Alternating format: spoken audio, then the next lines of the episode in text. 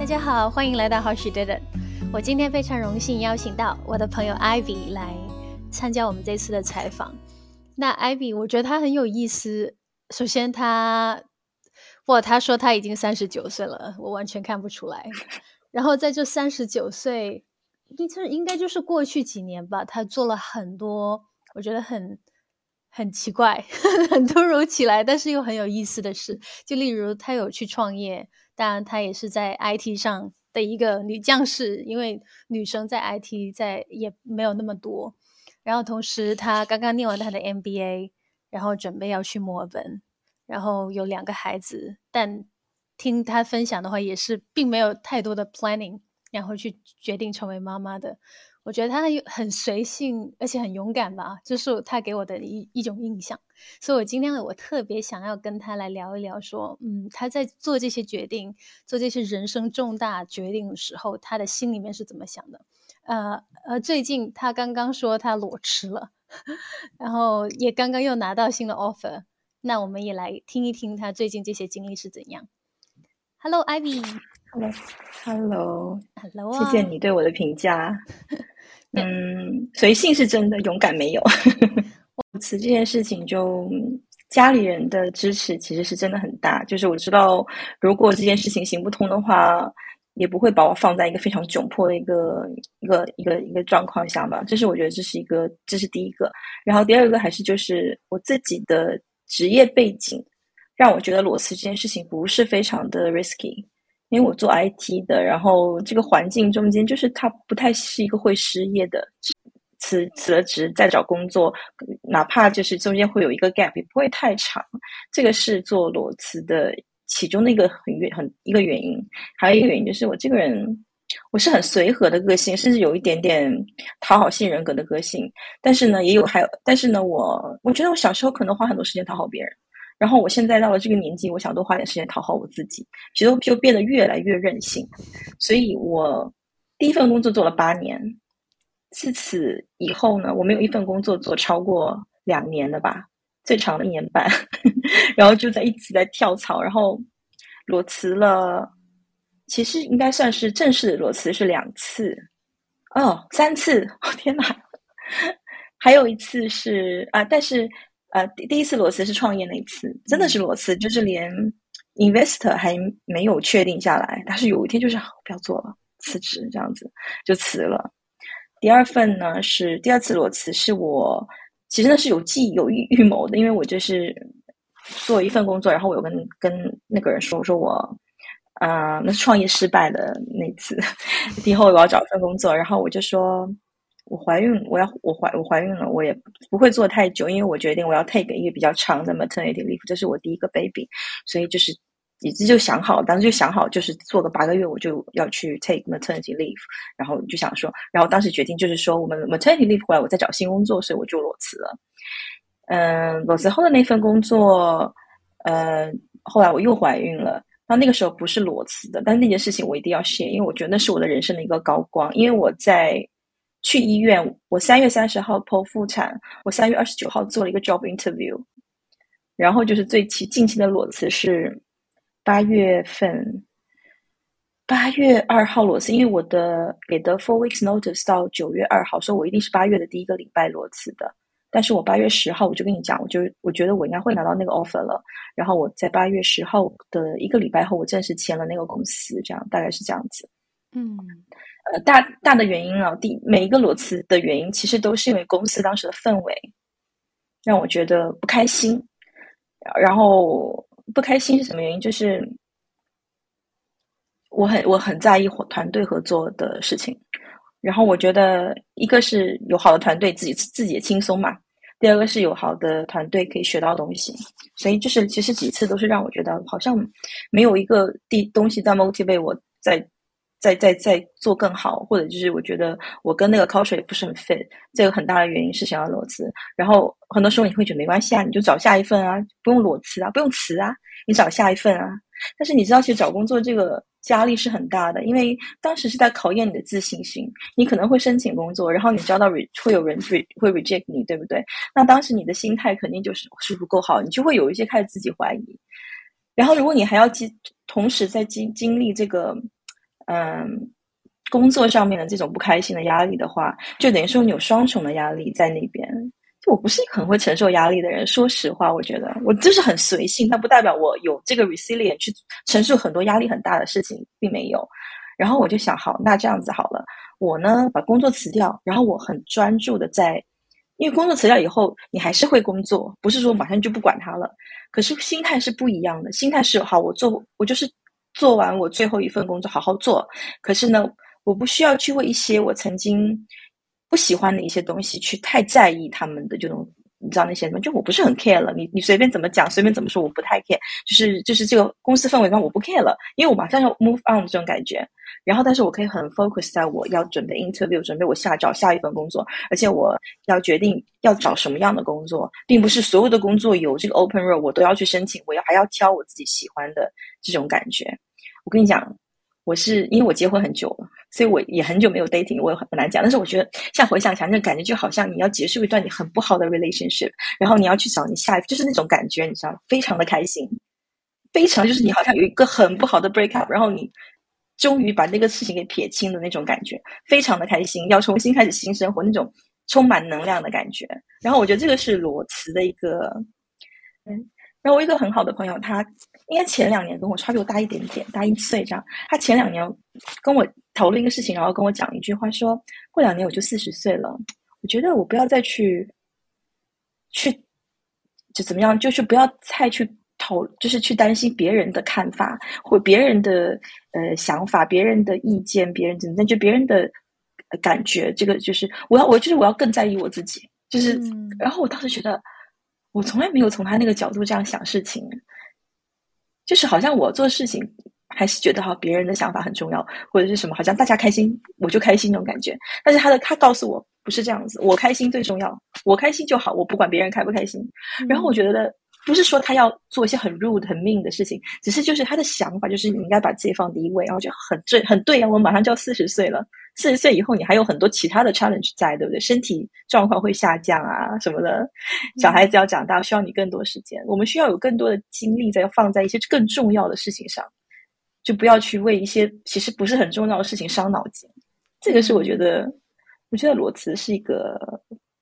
还是一个很对我来说还是一个可行的事情吧，不是说要求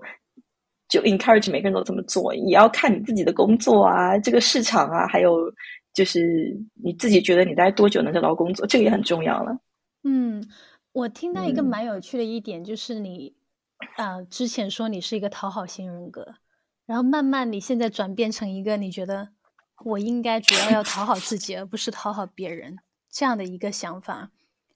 裸辞其实就是你不讨好别人一个很明显的一个体现。嗯，那你是怎么样做到这个转变的呢？年纪大了，年纪大了，有些臭毛病。我我找工作，然后我就会，因为你找工作一般都会说啊、呃，你要想要找什么样的工作？你这样看，我们小的时候，大学毕业你要找工作，不，我是这样子。我知道很多人他比较成熟，会比较早熟，所以他在进入职场就知道自己想要干嘛。我不是这样的人，我进入职场的时候，我说我要找份工作，我只需要一份工作，我没有在想说这个公司要是什么样子，要是什么样的平台。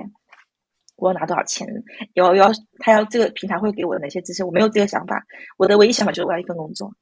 然后到了这次呢，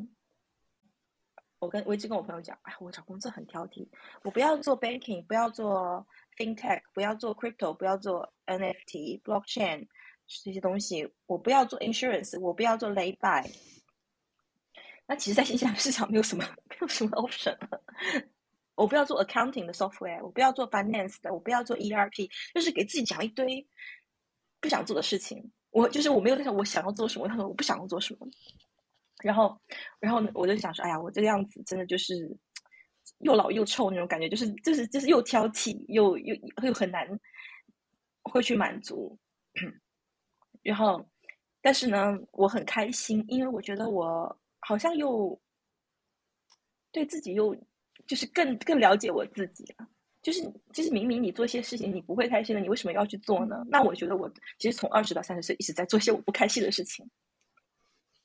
然后可能也就是这十年慢慢开始做自己想做的事情，嗯、所以我觉得还蛮好的，不要浪费时间在自己没有兴趣的事情上吧。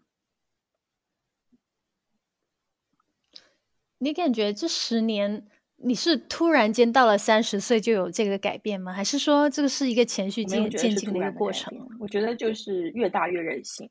就真的就是小的时候我觉得要需要别人的认可，包括同学的认可，别人同学们会喜欢我是个性很好的人。其实其实现在这些东西还还存在的，就是我在工作上人家给的 feedback 一定是一个 team player， 就是还是这样子的。但这个对我来说我已经习惯我是这样子的人，这是我的个性的一部分嘛，很重要的一部分，然后它也是在我事业发展交给我方面可以加持的地方，所以我不会说我不想要去怎么做，我也不会觉得好像作为一个 team player 就一定要去讨好别人，并不是这样子的。但讨好型人格是什么样呢？是 Ivy 不是这样的人，可是别人会觉得哇 Ivy 是这样这样这样，就是你知道吗，就是我好像要给自己一个人设，这个叫讨好。我觉得讨好型其实我也我不需要那个人设，我就做自己就好了，包括交友也是，我不需要一个人设，我就是这样的人，你愿意跟我交朋友是因为你接受我是这样的人。包括找工作也是这样子，就是找工作的时候我会我在最后一个 interview 我会非常非常的就是就是直接的问那个 director 和 C P O 一些很直观的问题，就是我会问他关于这个公司我的 concern， 因为那公司去年被一个欧洲一个大公司收购，我对 acquisition 这个事情不是有很好的，就是以前经历过一些，然后我就觉得他有有可能会完全 destroy 一下这个公司的文化、啊、或者是他们现在已经工作的一些流程七八八的，然后我就会直接问他，你们这个公司在被 acquire 以后有没有好像遇到很多奇怪怪的事情啊？然后你们现在什么进度啊？你们这个过过度完成了没有啊？你自己有什么 concern 啊？就是很直接的问他这个问题，因为我知道他们在找一个人的同，他们在找一个打工仔的同时，我也要找一个好的一个作业，然后呢，这是一个互相的一个过程嘛，所以并不是我要告诉他我好优秀，快来hire我，而是要告诉他我适不适合你，你适不适合我，我们两个在一起工作能不能够工作的就是能不能合适这样子。然后我觉得这个其实是更重要的，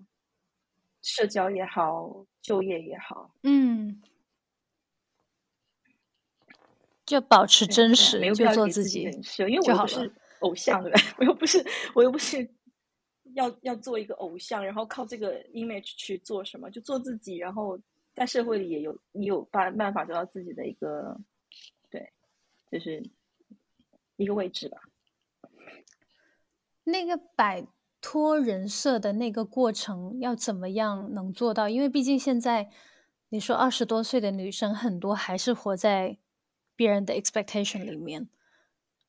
那他怎么样？有哪些方式可以帮到他们去走出来，真正发现说我不应该再去讨好别人呢？你忙的时候你就没有那个精力去摆去去凹人设了。我觉得，就是你很忙的时候，你就你就只想 focus 在更重要的事情上，你要 prioritize 更重要的事情，你就没有时间去想你需要做什么样的人，别人会觉得你这个人很特别，嗯，会怎么样？我觉得这个很重要吧。这个有点像，嗯，怎么说呢？我我我给你讲一些事情，就是很很久前事情，就是，呃，大学时候谈的恋爱，或者是中中学、大学时候学生时代谈恋爱那种感觉，跟之后谈恋爱的感觉是不一样的。因为我后来在想，说我小的时候谈的恋爱，好像是在跟自己谈恋爱，凹了一个人设出来，然后别让别人觉得啊，这个女孩子是这样这样这样子的。然后其实我做所有事情都是在凹这个人设，让人家觉得我是那样的，然后。又不知道对方跟谁在谈恋爱，你知道吗？因为因为我做的事情都是在，好像为了 impress 他来做这个人，但不是我自己。那后来的后来，我觉得我要做自己的时候，你就发现很开心，因为你找到这个人，他懂你，他懂你，并不是因为你凹了这个人设而懂你，就是就是懂你这样子，那就那就很好了。那。那就是后来会发现，就是这就是 self love 嘛，就是你会发现，其实你这样的自己也会让人家觉得很，就是值得爱啊，也会有这种吸引力这样子。我觉得这样就很好。那这个是我觉得就是第一个让我觉得做自己很重要的其中一一点吧。然后之后就是我说忙起来就不会有人设，但其实这个过程中我还是有，就比如跟你先第一次见面，跟别人第一次见面，我都会想要做一个什么样的人，让你觉得我这个人什么样。包括可能我要去一个场合，我今天要打扮一下，穿一下什么样的衣服，那个都是人设嘛，对不对？朋友圈发一个漂亮的照片啊，那个都是人设嘛。然后真的叫做很忙，就是就是真的觉得自己很忙的是，呃，有段时间是很不忙，非常不忙。然后我就去二零一四年的时候，就是很很无聊。就是工作也就那么回事，很无聊。我就去大学念了一个一年的那种 master's degree。 嗯，然后呢那是因为一个人设去读那个 degree 的，因为我大学毕业的时候我妈妈来参加我毕业典礼，我爸我爸工作没有来参加，然后我跟他讲我一定会让你来参加一次我的毕业典礼的，然后我就拖拖到了二零一四年，我觉得好工作好闲没有特别事情，我去大学弄念一个 part time 这个 master， 我去念了一个，其实 full time 来说应该是一年，但是我念两年，因为我念的是 part time 的。然后我让我爸来参加我毕业典礼，我说你看吧，我答应你的，有一天你会来你女儿的毕业典礼，这个人设我做足了，你来吧。并不是说我多想念这个 degree 啊，并没有，只是因为就是就是他我我我就觉得好像我我父亲没有参加过我的毕业典礼的，就是个遗憾，我就我就把那个那个搞定。还有一个就是我大学毕业的时候，我当时念 honors， 然后没有念完，然后我妈一直觉得啊，没有念一个 postgrad 是一个遗憾，你知道吗？那也是一件很任性的事情。我拍脑袋决定我不要再念，我要工作。然后，然后所以就是要把这个人设 hold 住，就读了 master， 然后我爸参加我毕业典礼。然后从那个时候开始，就开始发现自己做很多事情都可以上班，边上班边工作。然后呃一七年我不是认识了你嘛，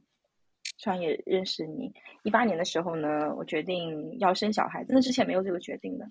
之前要但但是一八年以后决定要生小孩，所以怀孕生孩子。然后呢当妈妈是一件我觉得如果你以前不知道 multitasking 这个技能是什么样子的话，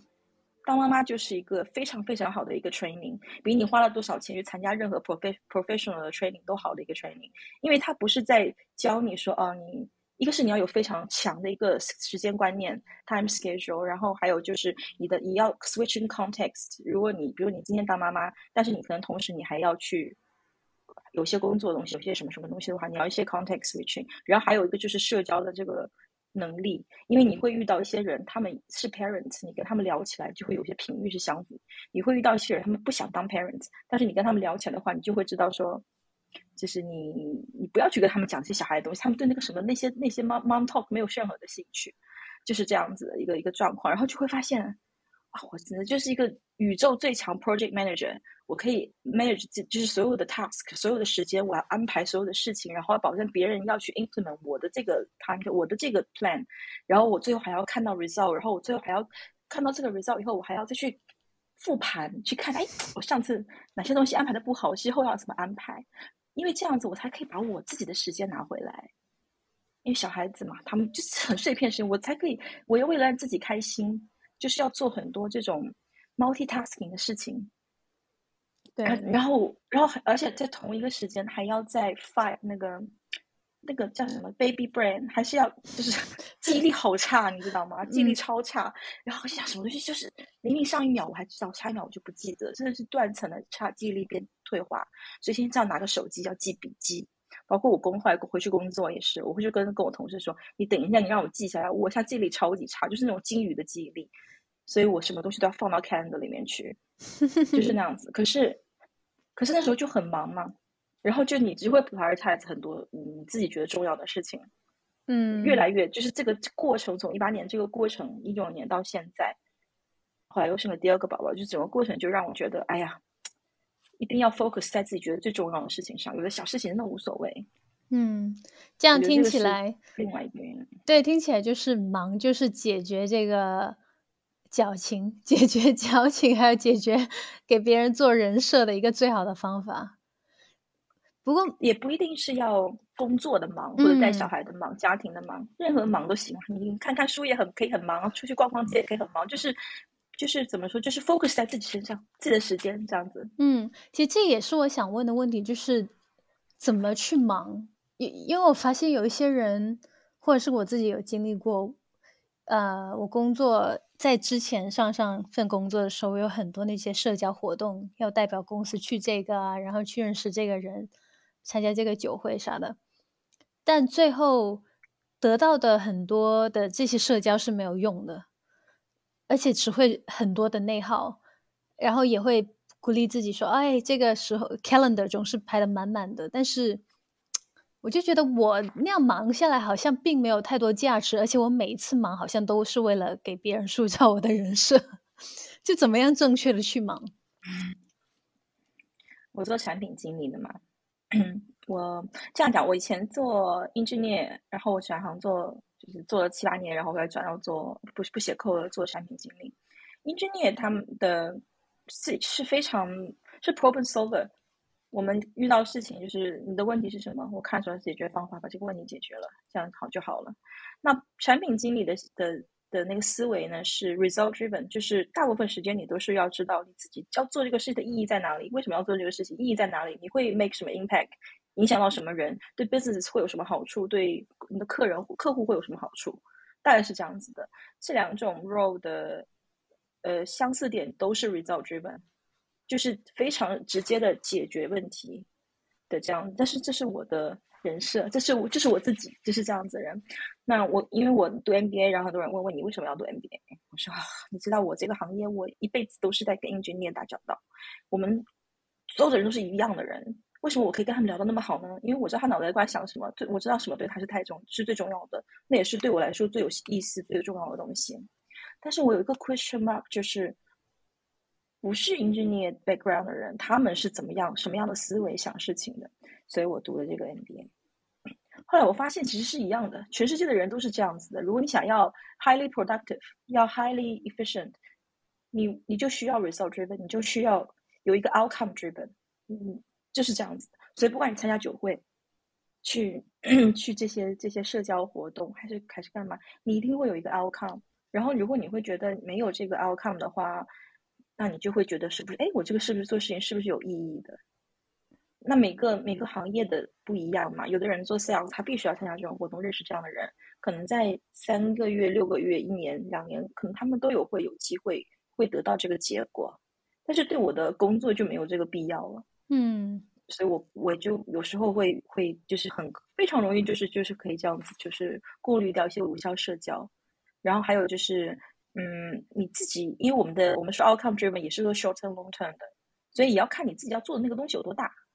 嗯嗯，以一个产品经理的思维来看吧，就是比如说我今天要做一个一个 initiative， 然后我需要三个月看到结果，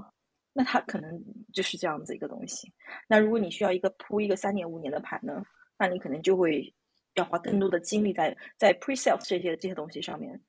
那我觉得三年五年的盘这个东西。非常非常的，我自己觉得哈，非常非常的不现实，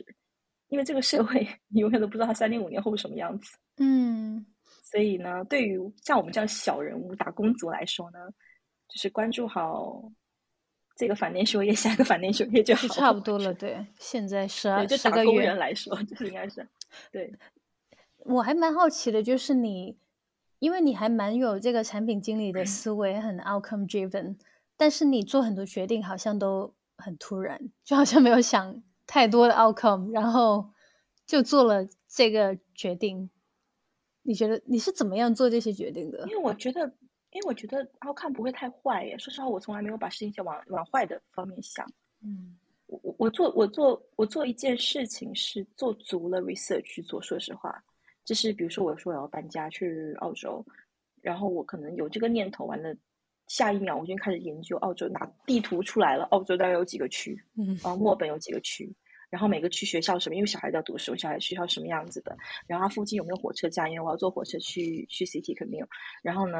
旁边附近有没有比较好玩的、适合家庭的一些 community 的一些 facility， 离海滩有多近，有周末可能去那边喝喝咖啡，就是我已经马上就可以把我想要我的一些需求列出来了，然后已经开始去 show list。我的这个这个满足我需求的这些地方了，然后已经开始在研究说里面的税务啊什么什么，就是已经开始在讲这些东西了。所以说我觉得我虽然是拍脑袋做决定，只是说我做决定可以很快，然后我做完这个决定我可以非常快去 take action， 去 implement 这个东西，去 validate 这个东西，应该这样讲，然后不会去很 hesitate， 就不会说哎呀这样还是那样呢，好不好呢，会不会去了会不会不好啊，不会去考虑到这些就是不确定的因素。因为做任何事情你都会有不确定因素嘛，对吧？嗯，就是这样。然后你越少不确定因素越多，那其实实际上大部分事情我会发现我好像心也比较大一点，所以嗯，然后小事情也会往一往一种，就像我刚刚说 problem solver， 就是遇到问题解决问题的那种心态。然后这样子的话可能会更好，我觉得会更好一些吧。对，就是并不是说这件事情难或者是容易，可能它对我来说。会简单，对别人来说会难，但是并不代不是我们能力的问题，而是态度的问题。对，我感觉你还蛮可能对方更有能力，对，蛮相信你的 gut 的，因为你是做决定然后再去做 research， 你就知道哦没有什么大问题了然后再一看的确没有什么大问题，但你会就立刻就先做了决定了。但有时候有时候做决定怎么说，就是因为做的决定这个 research 有一点不好，就是你的这些 research 是很 bias， 它只是为了确定你的决定是正确的、啊、对对对对对对，其实它不是最它其实不是最好的决定。但是我还有一点是我觉得是我的优点，就是当我做完决定以后我不太会后悔，不管它是好的话我不太会后悔，因为你就成年人嘛，就 take consequence 就好了，就是这样子，就是你的 bottom line set 在不是这个事情会让我多成功，而是当他遇到最坏的状况的话，你可以去可以去去 take 这个 consequence。 我觉得是这个是我们应该要去，就是不管做任何事情都要都要去先把自己的心理建设做好。嗯，我我感觉成长有一个经历的一个过程，就是从小朋友的时候你不做 research 你就基本想要啥要啥，到了你二十多岁的时候你就可能想很多东西，就觉得啊大学啊去哪一所啊这个男朋友好不好都会分析很多，然后到了三四十岁又变成一种哎我相信我有点相信自己直觉的那样一个状态，不知道你有没有过这种感觉。嗯，我觉得这个年龄真的是最好的年龄，因为你也该吃的亏也差不多吃够了，然后对自己的了解就自己的 limit 自己的这个能力的限能力的这个极限在哪里你很了解，所以我不应一般我不会去做一些好像太 risky 会觉得自己太做不成的事情。就我觉得比如裸辞我觉得好肯定是在这个两三个月内我会找到工作的，但是如果我觉得哦我下手头很紧我需要马上找到工作，那我就就拼一点，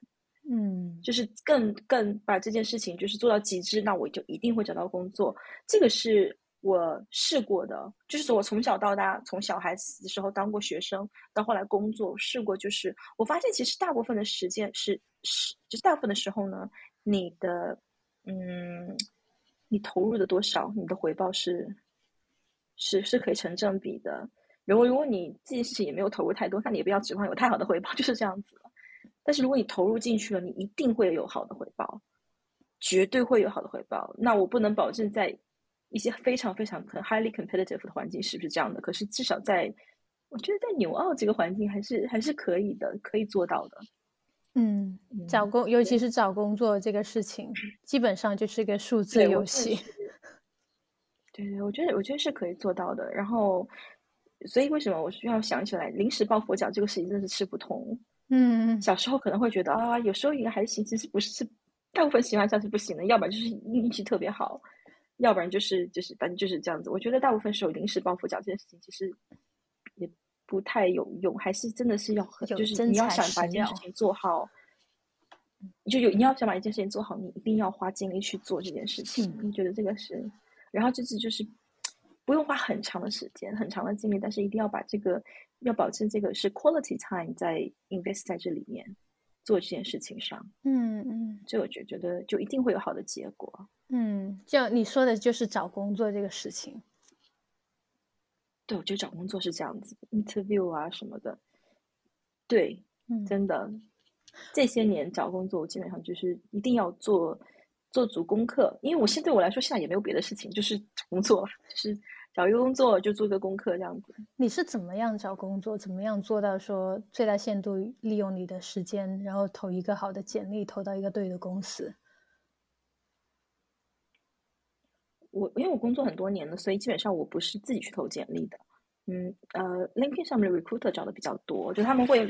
他们会直接直接 message 过来，大部分时间是撒网，他们也是在网上有专门的一个 algorithm， 他们 run 一下，然后他们就是 target 的一个 list 里面的人发一个 email 过去，发可能就发给上百个人，我也不知道这样子。那很多情况下这种东西跟我的背景其实不是很符合，我看就看两眼就关掉删掉了。然后有的时候会像这次的这几个呢，我想看有一个是我以前同事 refer 的，嗯，一个是自己申请的，剩下三个全部都是 recruiter 找的。嗯，然后所以我并没有很 actively 去找工作。一个是如果是以前同事介绍的话，就是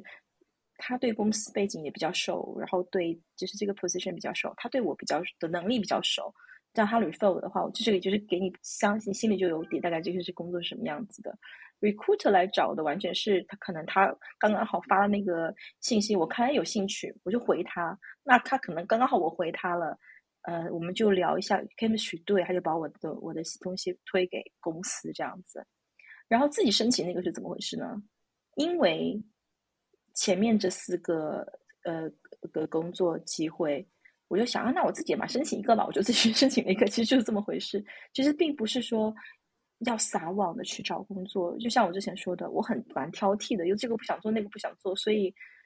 大部分情况下还是说要精，就找一些适合自己的，这个成功率反而会更高。嗯，然后如果你一直不停的在投简历的话，你可能投二三十个公司，然后可能最后回应你你就是三四个，你就会开始啊，我是不是很差？对，为什么只有这些公司来？来回应我，但并不是你差啊，可能刚刚好人家想要找的不是你啊，就这么回事嘛。嗯，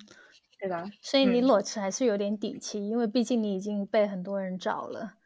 很多因为稍微再年轻一点的 employee、呃、他可能并没有这个、呃、优势，就可能更多时候是需要自己主动去找。我们这个行，其实这个行业一直在短缺，特别是这两这两年疫情以来一直在短缺。嗯，所以嗯，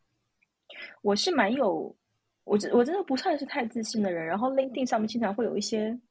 鸡汤嘛，会说啊，你不要这么不自信，特别女性找工作很不自信，好像我我要满足 bullet point 里面所有的那些内容，我才可以申请一份工作，不是这样子的。对吧？就是我看到那些东西还蛮激励人的，虽然说有的鸡汤也很不是，大部分我觉得还是蛮有用的。我看到、哦、原来是这样子的，就是特别是亚洲人，就是可能我们小时候的成长环境，人家会觉得你不够好，你不够好这样子啊。你看你没有这个人好，没有那个人好这样。但其实其实后来我想起来，其实我们已经够好了，对的，对吧？嗯、就是你知道我的意思，我们其实很好了。然后，所以自信真的还是挺重要的。然后。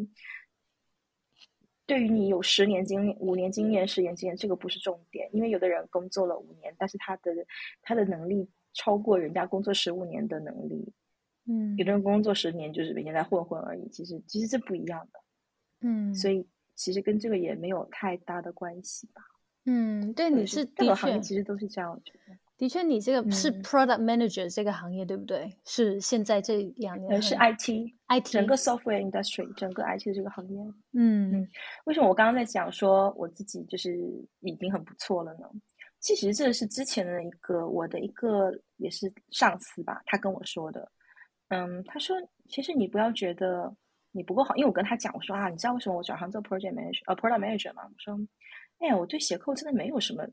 没有什么那种 passion， 我觉得做这个就是我要做 coding 的话，我一定要非常有 passion， 因为这个技术一直不停的更新换代，我就觉得好像我不想学，没有兴趣，对这个东西一点兴趣都没有。但是这些东西我都会，然后呢，我对 front end 东西没有，就是每个技术领域的东西，我都觉得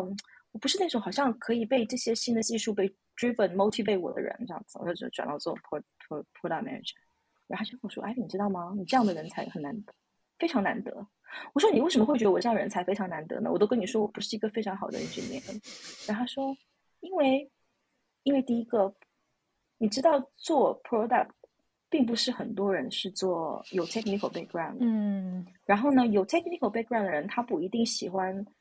去 express 他自己的，就是没有不是可能不是很好的 communicator， 然后你还要做 facilitator， 你还要做 lead， 就是你还要有 leadership 的的的能力，你还要 logical， 你还要怎么样，你还要可以去 convince 别人，还要去做 team player， 你全部加起来这些 criteria， 其实真的能满足这个东西的人并不是很多。嗯，然后你你所以你千万不要觉得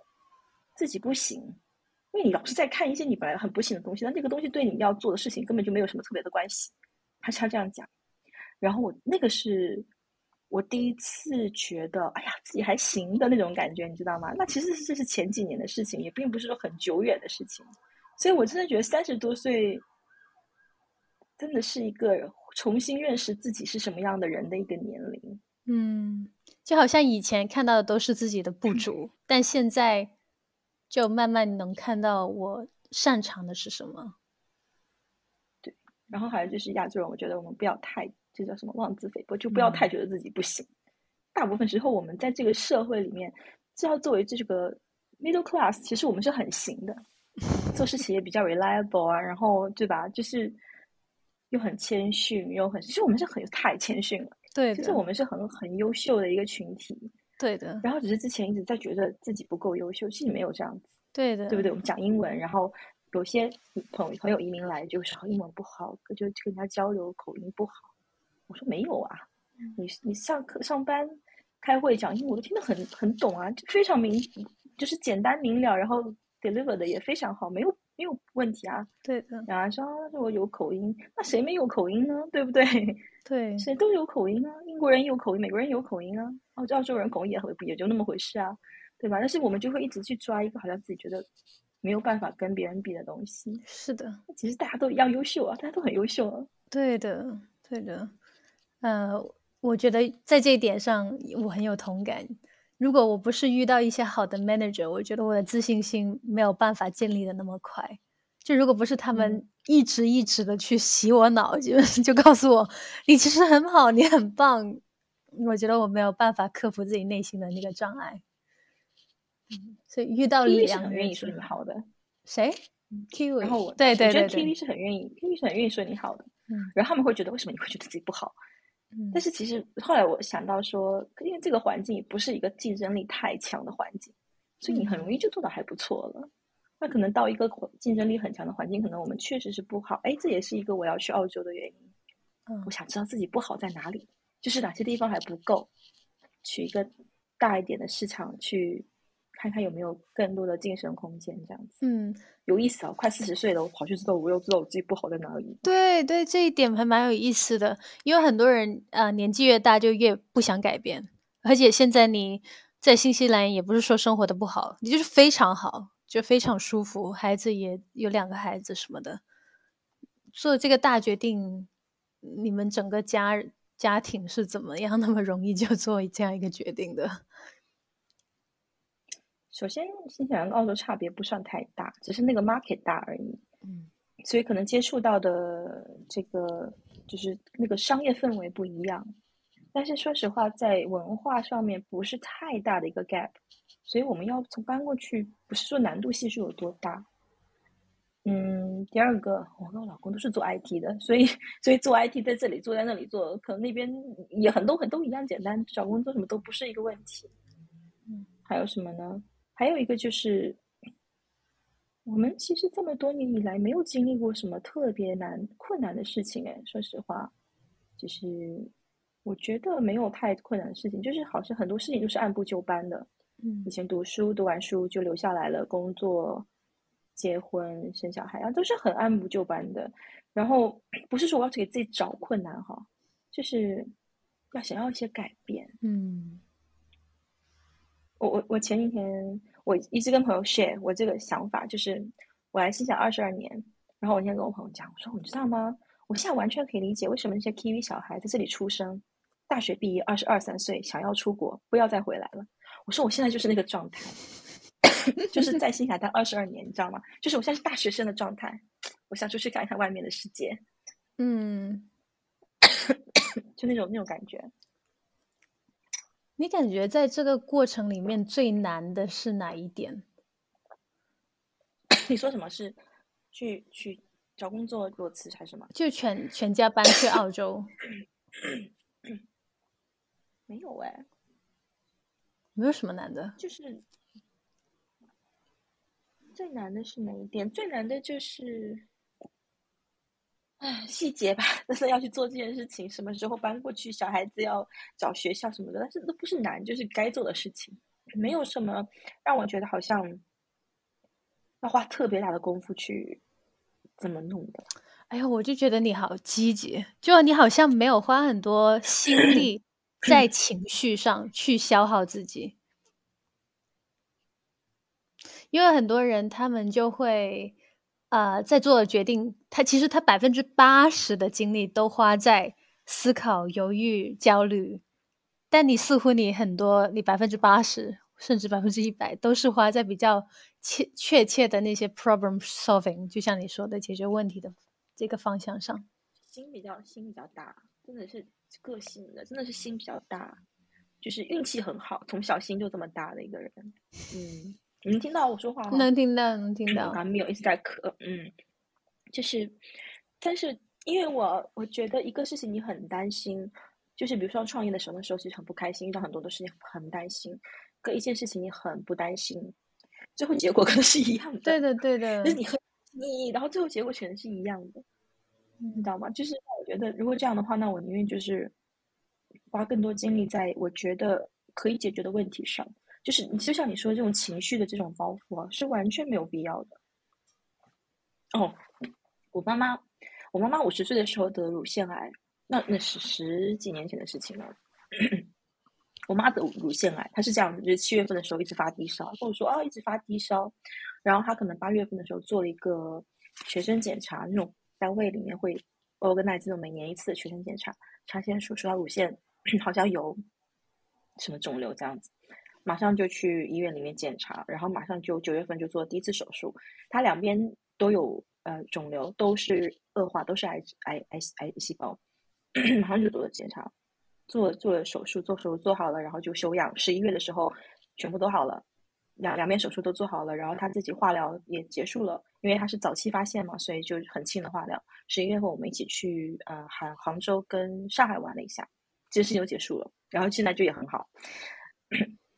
他的性他那个心理压力非常大，因为我跟你讲，我妈是一个无神论者，你知道吗？就是他、嗯、他自己从来不去讲那个神。然后九月十月时候，那时候回国前三个月假陪他。他会跟我讲些什么，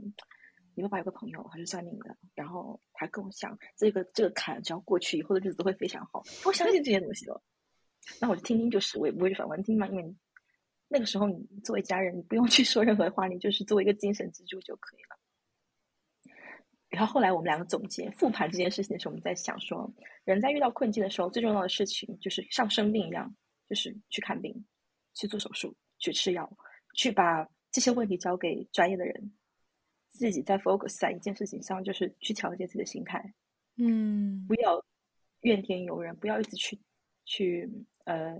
好像哎呀，我怎么会遇到这种事情啊？我是不是要死啦？死了以后你就是不要这样。那我知道我妈妈一定有这个想法，她当时其实没有给我太多负能量，她没有给我们家人太多负能量。我们之前就是在讲说，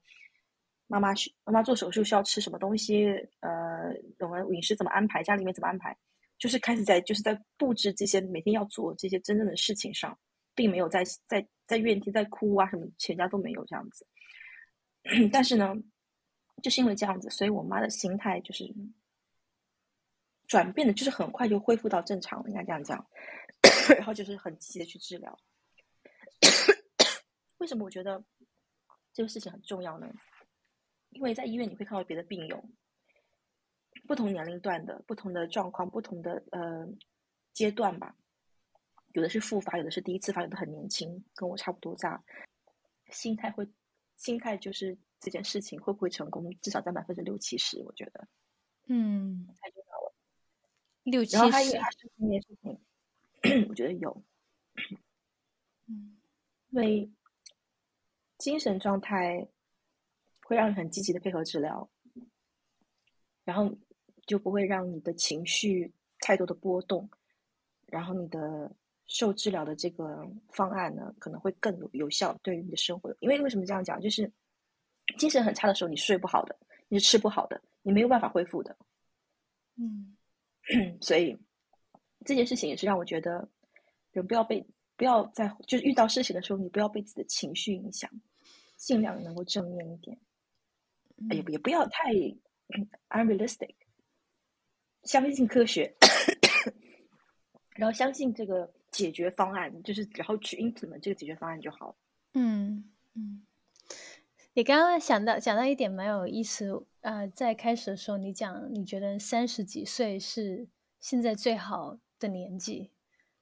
那这样看你会你会觉得未来四十几五十几会更好吗？还是你就觉得三十几就是最好的？未知其实是很好啊，四十岁以后的事情不知道。我我就前段时间刚面试，然后人家问，面试都会问你啊，你呃什么？你觉得你三年后是什么样的？五年后是什么样？然后我就会直接回。我最讨厌的一个面试的问题就是人家问我五五年后会什么样，我说我告诉你，五年前我要做的丁克，我现在有两个小孩，我不是一个可以告诉你我五年后会怎样的人，但是我会告诉你，一定比五年前的我会更好。这这就这样就好了嘛。就是不要太，就是生活也不是，人生也不是要 tick box 那种，你知道吗？嗯，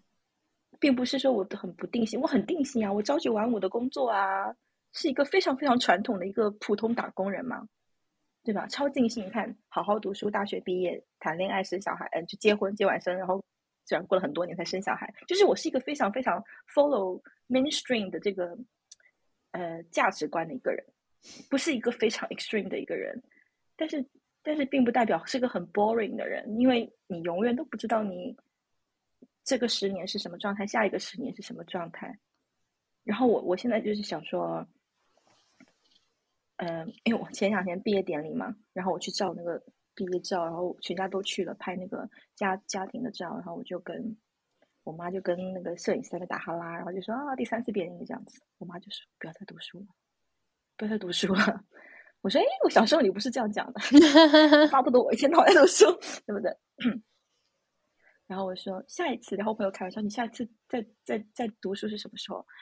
我说我有想过这个问题，我觉得应该是，我想看，我今年三九，应该是我的小我的大儿子十五六岁的时候，我想学，我想回大学学一个语言的 degree， 就是学日语啊，或者学什么，反正学一个外语的 degree。嗯，我有想过这个事情。为什么想过这个事情呢？因为我觉得。呃，跟自己的小孩一起读书是一件很酷的事情，然后我不想要在旁边坐在他旁边教他怎么做作业那种 motivate 他，我想要以我就是我自己叫什么 lead by example 的一个形式去去 motivate 他。妈妈五十多岁了还可以做这个事情，你应该不会比我差吧？我觉得这样想。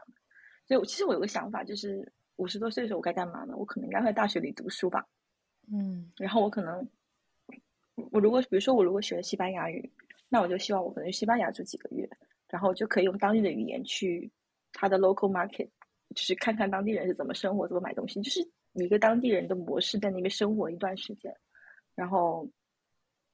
对，我觉得这是我的状态。那时候我一定不要工作，我就是想要多做一些二十多岁的来说对我很 luxury 的事情。嗯，二十多岁我没有办法去做这件事情，因为我当时要工作，当时要干嘛干嘛。但是对，我觉得五十多岁的时候我就可以去做这些事情。嗯，现在现在想起来，就是如果我不会受很大的，就身体身体好的话，我可能五十多岁是这个状态。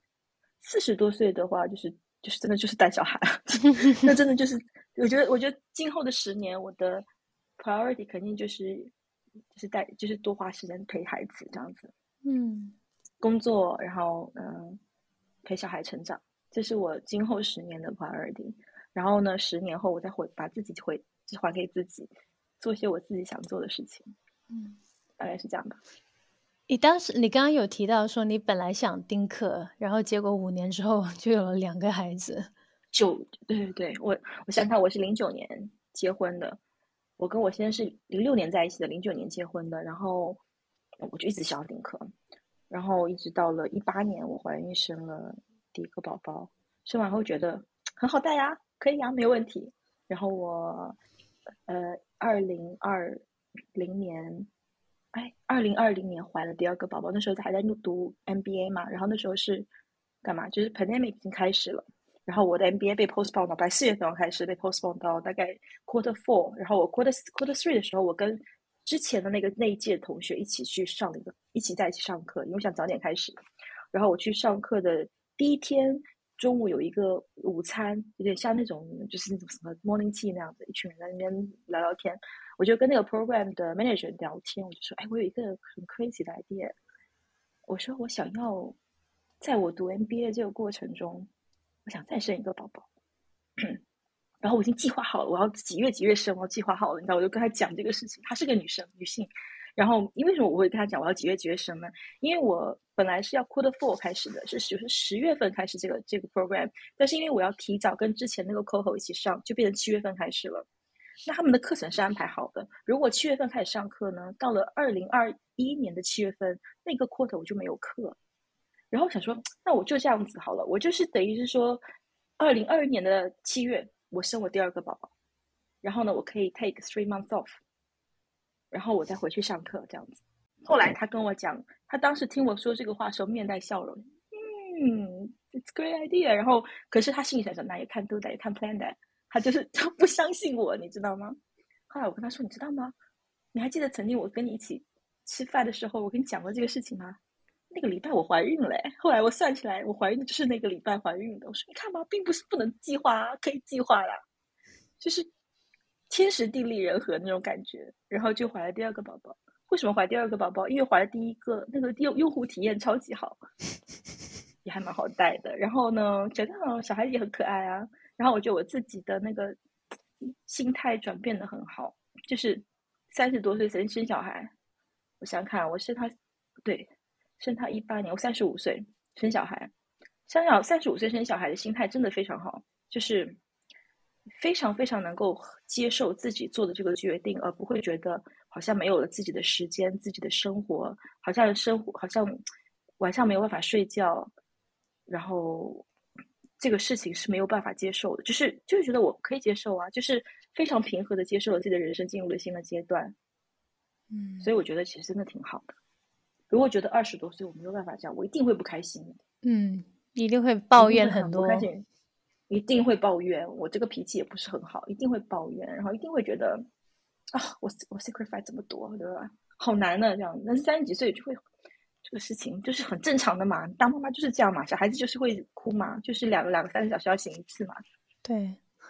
我觉得，所以我说真的觉得三十多岁挺好的。你今年多大？呃，我三十一。介不介意我问？三十一啊，那还早。对，慢慢慢你会进入最最开心、最就是对自己最满足的一个状态。我觉得是几岁开始？可能一下已经很很难了，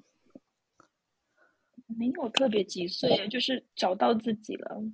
我是比较晚熟的人，没有这几岁，就是真的就是会觉得我做了一个决定，然后我愿意为了这个决定，嗯、呃，再 carry on， 再再 move on， 就是再怎么样 move forward 这样子吧。嗯，不会太去去计较。当你有没有更好的选择啊？有没有会什么这样啊？对，做了决定之后就没有抱怨，就就是很平和的走下去的感觉。对，那你也会接受你的生活就是跟以前不一样，因为你做这个决定，不管是什么决定，就会你会你会你会决定不一样。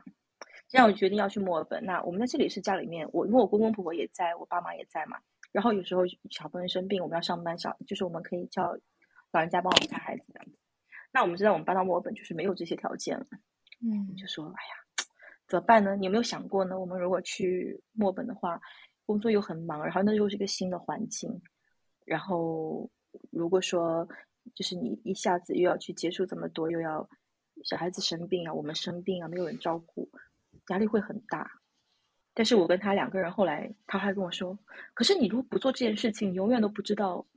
是什么样的。嗯，去墨尔本生活是什么样，永远都不知道。所以他就是最后跟我达成共识，就是我们搬过去吧，感受一下，因为我们都同意换一个环境是要磨合期的，我们就就跟那个环境磨合一下。如果一年后我们还没有办法磨合好，或者是一直后来到后期不停的吵架，互相埋怨怎么样的话，他们就搬回来。就是如果因为因为一些事情闹情绪的话，就说明那里不适合我们嘛，就搬回来就好啦，就是这样子。就是先把这个后果想清楚，自己能不能接受。嗯，能接受就去做就好了。嗯嗯，成年人了，不要浪费情绪在就是你当初怎么样啊，如果怎么样啊，你错我错，你对我对，没有必要。嗯，对吧？哎，真棒。哎，听起来很美好啊！就就就你四十岁，就快到四十岁，我觉得你这种就很淡定啊，对人生的也不叫掌控感，就是那种随遇而安的这种态度。哦，我就觉得这是最理想的态度。就是，我觉得这就是掌控，就是这个年纪真的就是觉得自己对自己的人生有掌控感，不是跟经济跟能力没有关系，而是我。我知道自己最舒适的状态是什么，我觉得这就是掌控感。嗯，小时候就是没有掌控感，就是觉得我不知道做什么是对的，或做什么可能一部分人会很满意，一部分人不满意，然后我要去 impress 哪一部分的人呢？嗯，但现在就会很懂得哪些人我我会比较在意，哪些人我根本就无所谓。而且这种掌控感听起来跟外界没有太大关系，就更多可能是你内在的一种选择。嗯，应该是吧。嗯，对，选择怎么样，哪些东西我不 care 了，然后哪一些东西我是真正要 prioritize。 真的，你没有办法有，你没有办法有精力在这么多的事情上，我们的人生是有限的。我经常跟人家开玩笑说，你像我明年四十岁了，我跟你讲，四十岁以后你要干嘛，你知道吗？你要抗癌耶！我们有很多事情要做，我哪有时间去为一些玩我所不在意的事情伤脑筋，你知道吗？四十岁以后你真的要做啊，我饮食要不要怎么样？我要不要去做检查什么？你要抗癌耶！你有很多事情要做的。嗯，但是真的，我觉得，因为我们我跟你讲，我妈五十岁生病嘛，所以这个事情对我影响挺大。我觉得哦，我从来没有想到过，原来人其实他的身体器官到了一个年纪，他是会推，就是衰老的，他是会开始不工作的。然后到那个时候，你会发现，你其实有很多事情都都没有这个事情重要。嗯，还是让自己开心最重要。嗯。哎，太赞了！因为我不知不觉我已经我已经跟你聊了一个小时了，我觉得可能我收获更多的，真的就是你谈的这三十岁到四十岁，你的这个心态的转变，还有你的成长，嗯，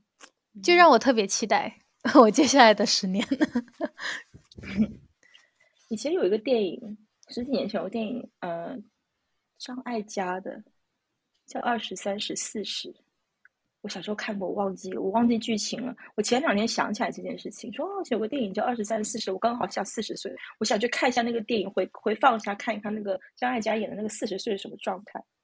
嗯，我我我真的想，我忘记他的剧情了，我想去看看他到底是什么状态。我希望不是太坏的状态，因为我觉得如果是不好的状态的话，他会给给人一种好像就是女性成长以后会会是都是悲剧的那种感觉。不不知道他什么状态，我就觉得你就一定会越来越好的。是吧？身体好就好，我才觉得这就是一种养老的，还身体好就好了，没有没有什么比身体更重要，嗯，比自己开心更重要。嗯，我相信，我相信其实这种状态是会给，就作为母亲、作为妻子，也是会给家人带来一些正能量的，嗯，就是会去好好的去，怎么就是去 influence 他们吧，正正面的 influence 他们吧。嗯，引导他们，对，嗯，我希望我我希望这样子嘛。对，嗯，对。在我们结束之前，因为就快一个小时，你还有什么想要分享的吗？嗯，我没有什么想要分享的，不要把我说的话当做一个标准或者是一个什么，可能很多人听了会吐槽，因为每个人的境遇不一样嘛。那我只能说，就是说实话，遇到事情你你想太多，不一定能解决，那还不如就是想想看该怎么解决问题好。对对对对，的确，嗯，你就像你刚开头说的，因为毕竟我们现在正在国外，什么裸辞啊，然后搬到别的国家，就